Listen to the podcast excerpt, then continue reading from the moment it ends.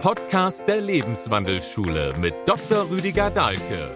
Wir wünschen dir weitreichende Erkenntnisse bei der heutigen Folge. Wenn ein Pol fehlt, für alle ganz schädlich. Und das ist momentan weitgehend so. Ja, also männliche Energie ist etwas, was schnell abgewertet wird. Nichts wird so abgewertet wie dieses Aggressions- oder Marsprinzip. Kann man an, an vielen Dingen sehen. Ja, also wenn jetzt hier ein Deutscher angreifen will oder ein Schweizer, müssen sich in Acht nehmen. Bei einem Österreicher nicht. Wir benutzen das Wort noch im ursprünglichen Sinn. Für einen Österreicher kann das auch zärtlich gemeint sein. Angreifen heißt einfach hinfassen. Kann auch streicheln sein. Aber insgesamt haben wir das alles abgewertet. Dabei wäre es so wichtig, das Leben in Angriff zu nehmen, anzupacken, zuzupacken, loszulegen. Und ähm, wir hätten ein enormes Potenzial. Also wir können natürlich und aufhören, uns zu behindern. Und können es uns leichter machen, können es auch gegenseitig leichter machen. Ja, ich habe das am Anfang mal angedeutet, dazu gab es diese Frage, wie ich das meine. Also, so wie ich erzählt habe, die, die Amerikaner können jetzt praktisch tun, was sie wollen. Durch ihr Verhalten nach dem Zweiten Weltkrieg, was so sehr großzügig war Deutschland gegenüber, bleiben die einfach notorisch amerikafreundlich. Da kann passieren, was will, kommt mir vor. Das ist einfach die Erfahrung, wo man denkt, um Gottes Willen, jetzt kommt es über uns. Und dann kommt Nettigkeit. Das können Sie natürlich in Ihrem Leben auch so inszenieren. Das können Sie einfach mal anderen gegenüber machen, Ihren Partner gegenüber kann man das machen. Und es hat eine verblüffende Wirkung. Wenn jemand das Schlimmste erwartet und Sie geben was sehr Schönes, dann kriegen Sie ihn sowas von umgestimmt. Und das ist eine, eine wirklich verblüffende Sache. Ich kenne es auch aus eigener Erfahrung. Ich habe in der Chirurgie, das war meine erste Stelle, die ich hatte, in der Klinik, da hatten wir einen unglaublich harten Chef der für uns zuständig war, Oberarzt, der hat gleich am Anfang gesagt, also diejenigen von euch, uns geduzt, wir mussten natürlich Herr Professor sagen, diejenigen von euch, die acht Stunden hier arbeiten wollen, mit denen will ich nichts zu tun haben. Ich möchte die ausbilden, die 16 Stunden hier bleiben. Dann lernt man nämlich nicht doppelt so viel, sondern dreimal so viel. Das war für die, die eine Familie hatten, eine unheimliche Kampfansage. Ja, das war, wir waren nicht zu Hause, es war nicht in München, es war in Augsburg und so weiter boah, das ist ein Typ. Dann hat er so seine Hände, hat er so Wasserhände gehabt, so lange Finger wie ich auch. Und dann hat er die in Handschuhen gehabt und hat gesagt, bei Ihnen zu Hause wird natürlich die Frau das Rad wechseln beim Auto, das war damals noch ein Thema, die waren dauernd hin. Und er hat sich wirklich sehr, sehr unsympathisch dargestellt und sehr, sehr hart. Hm? Und äh, dann hatte ich so eine Situation, ungefähr der erste Einsatz, musste Haken halten. Das ist das Niedrigste, was man machen kann am OP-Tisch. Man hält den anderen die Wunde offen. Das ist aber ziemlich anstrengend. Man steht unter Umständen drei Stunden und muss immer ziemlich Kraft aufwenden, so. Die Lichterlampen waren damals nicht LED, die waren heiß. Und ich stand da vielleicht so anderthalb Stunden oder so. Und dann merkte ich schon, na, jetzt kommt es mir so warm hoch. Wahrscheinlich ist es wieder nicht die Erleuchtung, sondern der Kreislauf. Und dann sagte dieser, dieser sehr harte Chef, der junge Kollege dort, der kneift jetzt die Arschbacken zusammen und zwar die ganze Zeit, bis irgendein anderer Trottel ihn ablöst. Der soll gefälligst jetzt waschen gehen. Okay, das war, das war natürlich ein bisschen deprimierend, aber es hilft nichts. Ich habe gemerkt, ich kann das nicht zusammen, kann mich da nicht aufrecht halten. Also ich habe sofort angefangen mit dem Po-Backen-Training da, PC-Muskel würde ich heute sagen und habe das noch zehn Minuten, so lange dauerte damals das Waschen, durchgestanden. Dann kam ein Junger von den gerade angefangenen dort, Medizinalassistenten, und ich konnte mich hinsetzen. So, und dann wurde mir schnell wieder besser und ich habe gedacht, bei dem Typen, das gibt jetzt schon so eine Abreibung, also das, da werde ich keinen Fuß mehr am Boden kriegen. Und nach einer weiteren Stunde oder so, wo ich da saß und zuschaute, war dann fertig und dann kam der auch auf mich zu und ich habe schon das Schlimmste befürchtet.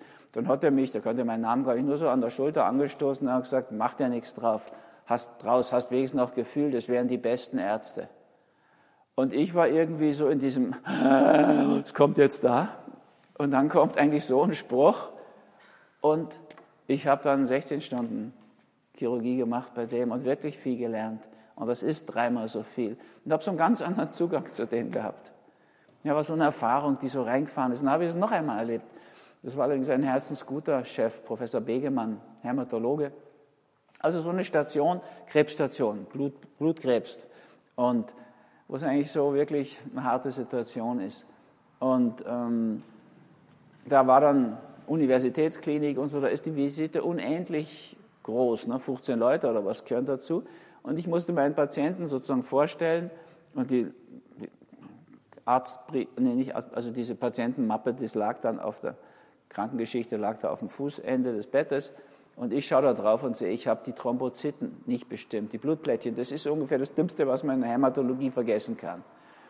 Und ich dachte auch, so, jetzt kommt es dann gleich. Ne? Also da sind die Oberärzte alle noch Professoren und das geht dann runter bis zur letzten Stationshilfe und so weiter. Dann haben wir gedacht, so, jetzt warm anziehen und Pobacken zusammenkneifen. Und es kam nichts, nichts. Ich habe gedacht, okay, der Typ hat wahrscheinlich, ich weiß ja, ein Hämatologe von Weltruf gewesen. Ähm, ich habe gedacht, der macht es so stilvoll, dass er das nicht vor den Patienten macht, sondern der richtet mich draußen hin, auf den Gang. Auf dem Gang kam auch nichts. Das dauert ja Stunden, die, also sicher anderthalb Stunden die Visite, es kam nichts von dem. Und ich habe mir gedacht, kann nicht sein, dass der das vergisst oder nicht gesehen hat. Das haben alle gesehen dort. Ich habe es auch in den Gesichtern gesehen, dass die es gesehen haben. Ich hatte schon längst darum gebeten, dass es nachgemacht wird. Blut ist ja noch da gewesen. Und dann hat er wirklich nichts gesagt, die Visite war vorbei. Dann war ich mal alleine im Stationszimmer, dann kommt extra dieser Professor und Hämatologe von Weltruf zu mir und sagt nur ganz nett und liebevoll, haben Sie es schon nachmachen lassen? Ich sage, ja. Und, und er sagt einfach nur, machen Sie sich nichts draus, das vergessen Sie nie mehr. Und das war's. Also ich habe sofort geschaut, ob, man bei, ob ich bei dem nicht Hämatologe werden kann. Da war Gott sei Dank so eine lange Warteliste, weil der war schon bekannt als wirklich sehr netter, zugewandter Chef. Bin ich heute froh, dass es keinen Platz gab. Ich wäre jetzt nicht gern Hämatologe. Dann wäre ich schon in Pension. Und, aber der Typ war für mich dann irgendwie, also für den wäre ich durchs Feuer gegangen. Und das können Sie, wenn Sie es zweimal erlebt haben, kapieren Sie ja das System. Ja, wenn, wenn sowas passiert und Sie drehen das so völlig um, dann passiert was in dem anderen. Ich habe das dann öfter angewandt. Ja, also einmal habe ich einer auf einer Ärztekreuzfahrt auf der Wolga und der Neva, da waren so Stände aufgebaut und die Ärzte sind dann wie Touristen und haben dann angefangen, die runterzuhandeln. Das sind ja diese Verkäufer auch schon gewohnt, dass sie da bis, zum, bis zur Entwürdigung runtergehandelt werden. Und ich habe mir mal so Spitzenklöpplerinnen da aus Russland, ältere Damen, die ihre Spitzen da verkauft haben und so Dinge. Und ich habe mir an einem Stand, da war eine Malerin, die hat Aquarelle verkauft, jüngere Frau. Und da habe ich mir eins angeschaut und habe überlegt, wie kann ich das transportieren, das ist ja nicht so einfach. Und währenddessen hat die von sich aus das schon immer weiter runtergesetzt, von, ich weiß nicht, 25 Dollar. Zum Schluss waren wir, glaube ich, bei 8 oder was. Und dann hatte ich mich entschieden, das zu kaufen.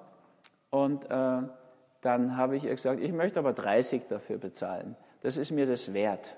Das hat sie überhaupt nicht verstanden, natürlich. Und ähm, ich habe das aber hingelegt und sie hat mir das dann so eingepackt und ich, so in so eine Rolle halt, bin dann gegangen. Aber irgendwie hat die die Adresse von mir rausgekriegt, wahrscheinlich gemerkt, dass die zu der Gruppe gehören, die ich da geleitet habe. Und dann kam ein halbes Jahr später mitgenommen von einem anderen Touristen, so ein Brief mit, mit einer Karte drin. Und da hat sie mir geschrieben, dass sie zwar nicht weiß, ob das jetzt schon so viel wert ist, wie ich bezahlt habe, mein Bild, aber daran habe ich es dann erkannt, kannte den Namen nicht von der, äh, aber sie hat jetzt eine Ausstellung in Jaroslava, ist so eine russische Stadt da in der Gegend, und ähm, es besteht Hoffnung, dass das Bild das mal wert wird, was ich bezahlt habe. Habe mir gedacht, naja, und nett, die hat sich da dran erinnert. Und dann kam, ich glaube, anderthalb oder zwei Jahre später nochmal ein Brief von der. Aus dem konnte ich entnehmen, dass ein Brief an mich bereits, den hat der Tourist halt nicht eingesteckt, wie Touristen so sind, eigentlich herzlos, brutal, meistens. Und naja, Aber in diesem dritten Brief sozusagen, da stand dann drin, dass mein Bild jetzt schon längst mehr wert ist als diese 30 Dollar, weil sie nämlich hat schon mehrere Ausstellungen gehabt und ist gut drauf als Malerin. Jetzt glaube ich nicht, dass die Malerin geworden ist, weil ich das gemacht habe, ganz sicher nicht. Aber es hat so bei ihr doch eingeschlagen, dass sie sich relativ viel damit beschäftigt hat und das sie wahrscheinlich auch so ein Stück in Gang gebracht hat, dass jemand einfach das mal wertschätzt, was sie da macht statt sie dauernd runterzumachen. Muss man sich auch überlegen, jeden, den man runterhandelt, macht man mit seinem Produkt, also vor allen Dingen, wenn es bei sowas geht, wo, wo jemand was selbst gemacht hat, auch so ein Stück runter. Müssten wir nicht tun. Ja, mein Leben hat es genau null geändert. Ob ich da 30, 25 oder 8 Dollar zahle, ist völlig egal. Aber bei der hat es was ausgemacht. So, und das könnte man mit anderen auch machen. Habe ich inzwischen schon oft gemacht. Man löst fast immer diesen Effekt aus. Und man könnte es bei sich selbst auch machen. Ja? Ich muss mich nicht, wenn ich mich verwählt habe, beschimpfen. Das tun aber die meisten. Ja?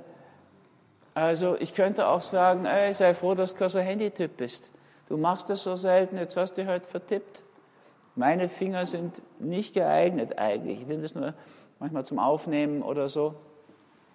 Also ich kann mich dafür eigentlich auch wertschätzen. Kann ich machen. Ja, dass ich mal die Selbstbeschimpfung beende. Den Damen würde ich raten, beenden Sie die Selbstbeschimpfung morgens in Ihrer Folterkammer. Machen Sie aus dem Badezimmer einfach keine Folterkammer. Es ist gar nicht so gedacht. Nehmen Sie sich an uns Männern ein Beispiel. Wir sehen das auch nicht als Folterkammer. Man braucht gar keinen Ganzkörperspiegel im Bad, aber wenn man einen hat, würde ich ihn nicht benutzen, um mich jeden Morgen runterzuputzen davor. Ja? Das ist absurd. Also Männer verhalten sich völlig anders. Ich schaue gar nicht rein in den Ganzkörperspiegel. Ich weiß schon, dass ich vor, mit 18 oder 16 besser ausgeschaut habe. Da habe ich viermal die Woche trainiert und bin am Wochenende Rennen gefahren. Dann sieht man anders aus. Jetzt bin ich dann 68. Warum soll ich mir das im Spiegel geben? Das brauche ich ja gar nicht. Also das machen Männer nicht so. Wenn, schauen Männer, dass sie gut ausschauen vor dem Spiegel. Ja, nicht schlecht. Das ist ganz was eigenartig Weibliches. So eine Problemzonenanalyse, um den Tag zu beginnen. Bitte, im Anfang liegt alles. Ja, unser Leben ist eine Kette von beginnenden Tagen. Da werde ich mich doch nicht jeden Morgen runterputzen. Aber das machen die meisten Frauen. Stellen sich auf die Waage. Nicht, weil die was anderes anzeigt heute als gestern, im Wesentlichen nicht. Aber sie will sich dieses digital aufbereitete Elend nicht ersparen. Und das ist so tief drin, da gibt es eine kleine Gruppe von Frauen, die sind so attraktiv, die finden einfach nichts, an dem sie merken könnten. Und dann werden die kreativ. Ja, also ich, das ist ein Spezialgebiet von mir. Da, wenn der Spiegel da ist, dann greift die da genau hin an die Stelle, wo Bobsch übergeht in den Oberschenkel und zwickt so lange, drückt da, bis da Zellulite entsteht. Da entsteht immer Zellulite, wenn Sie genug pressen. Und dann kann sie sich dafür anschwärzen vor dem Spiegel. Würde ich nicht tun. Das ist einfach super ungeschickt. Ich habe nichts gegen Problemzonenanalysen, würde ich machen, einmal im Quartal am verregneten Nachmittag. Und da könnte man ihn ruhig mitnehmen. Frauen wissen auch, was sie tun. Wenn ich nämlich ins Bad rufe, Schatz, wann kommst du? Dann sagt Schatz, sinngemäß, du, ich brauche noch ein bisschen, ich muss mich eben erst, ich muss mich noch fertig machen. Und das macht sie dann. Ja? Dann kommt sie raus und will natürlich mich fertig machen, damit es wieder zusammenpasst. Aber ich will nicht. Da geht schon los. Das müsste man, müsste Frau so nicht tun. Also, haben Sie schon mal einen Mann so stehen sehen vorm Spiegel? Das schaut einfach beschissen aus. Das machen wir nicht. Männer sind ganz anders da. Das glauben Sie gar nicht in der heutigen Zeit, wo Männer nur noch runtergeputzt werden und sich selbst schon runterputzen, im vorauseilenden Gehorsam den MeToo-Frauen gegenüber. Naja, ein Mann, der vor so einem Spiegel sich wagt, versucht dann noch einen kleinen Moment gut auszuschauen. Ne? Das geht so. Und dann sagt er sich so Dinge wie, eh super, und zack, wieder weg, bevor er wieder rauskommt. Ne? Ja, Sie lachen darüber, aber das ist natürlich eigentlich intelligent. Ja? Dann beginnt man den Tag positiv. Das wäre einfach möglich. Ja? Und es ist gut, sich dann auch mal zu loben. Ja, ich kann meinen Bauch noch einziehen. Immerhin. Ja, es gibt Bäuche, die kann man gar nicht mehr einziehen. Ja, die liegen auf dem Oberschenkel und hängen da vorne schon rüber. Habe ich schon beobachtet. Meine dezente Partnerin hat verhindert, dass ich das fotografiert habe. Also, das ist eine einfache Geschichte. Wir können anderen und auch uns selbst zum Engel werden. Wir müssen nicht immer den Teufel geben. Brauchen wir einfach nicht. Ja, das ist wirklich möglich und leicht möglich. Also diesbezüglich würde ich das empfehlen. Als Grundhaltung, sich selbst gegenüber erstmal.